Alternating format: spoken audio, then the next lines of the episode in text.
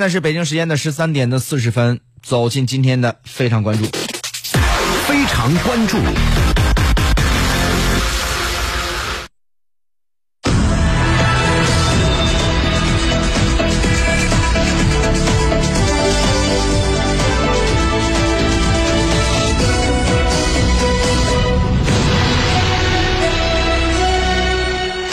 中国3季度的宏观数据显示呢，消费动能还有待进一步的释放。国家发改委官员呢在近期表示，要坚定实施扩大内需战略，针对消费提振过程中遇到的堵点和难点问题，加强统筹协调和政策联动，挖掘消费新增长点。具体措施呢包括推动新型的消费的发展，以及呢汽车和家电消费转型的升级，以及拓展农村的消费等等。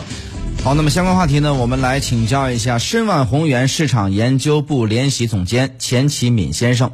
那么在受到了政策利好消息的提振呢 ，A 股当中的家电、汽车等消费板块明显走强。不过呢，要促进消费，最为关键的是提振消费信心。那么在政策上，应当如何疏通这个消费、这个促消费的堵点呢？有关这方面内容，我们来听一下钱其敏先生的一个分析解读。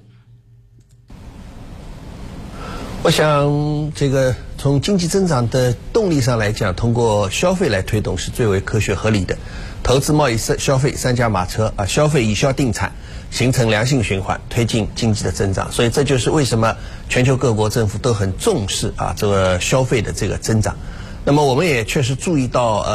国家有关部门对于啊刺激内需啊花了很大的精力和功夫。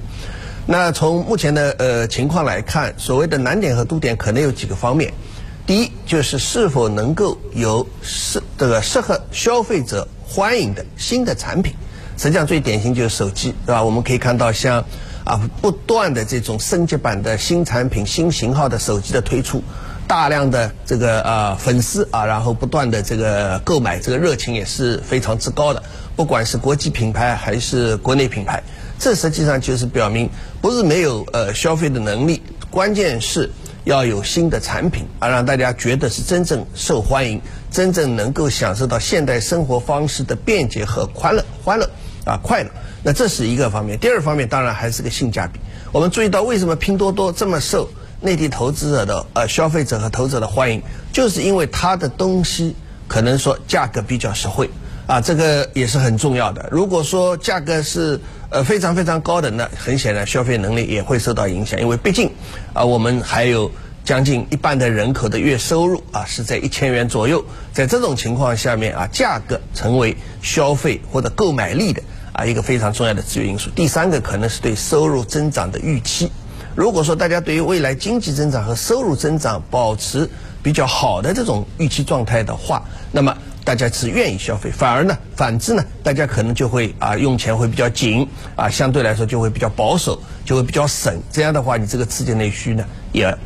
这个效果上也会打折扣。当然，我们也看到这个发改委相关部门还提到了像家电啊、像汽车啊等等啊。那么在过去几年，实际上在刺激内需的时候，也是用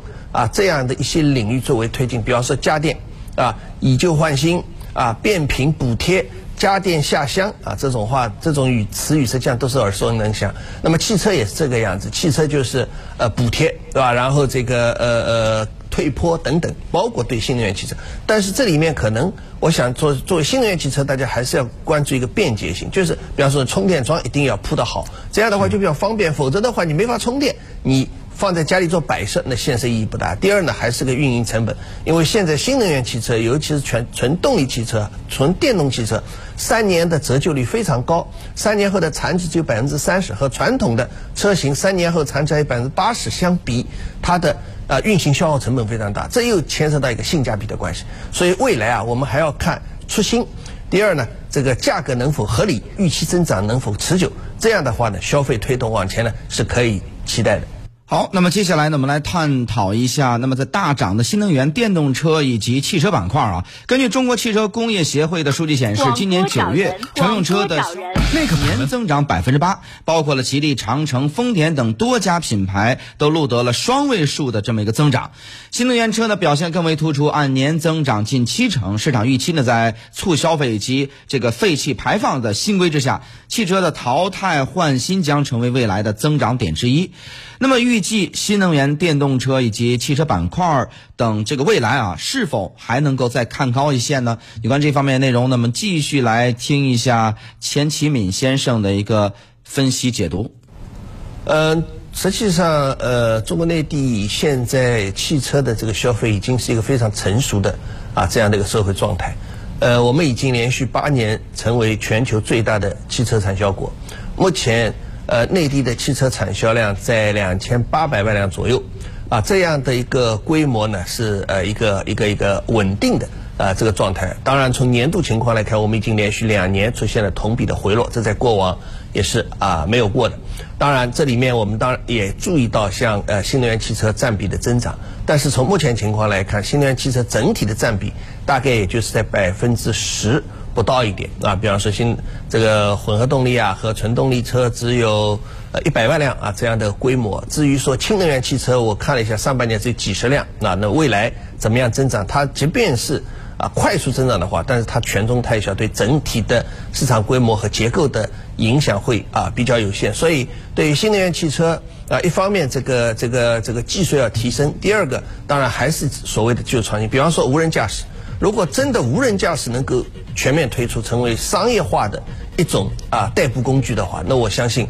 这会激发大量的这个需求。还有一个就是汽车的这个牌照问题。现在中国内地大中城市的汽车牌照啊，尤其一线城市非常紧张，甚而至于通过拍卖。那新能源汽车呢，在牌照方面比较优惠，像上海这个绿牌车它是不用去拍卖的，直接上牌就可以上路了。那么这个当然也是支持和促进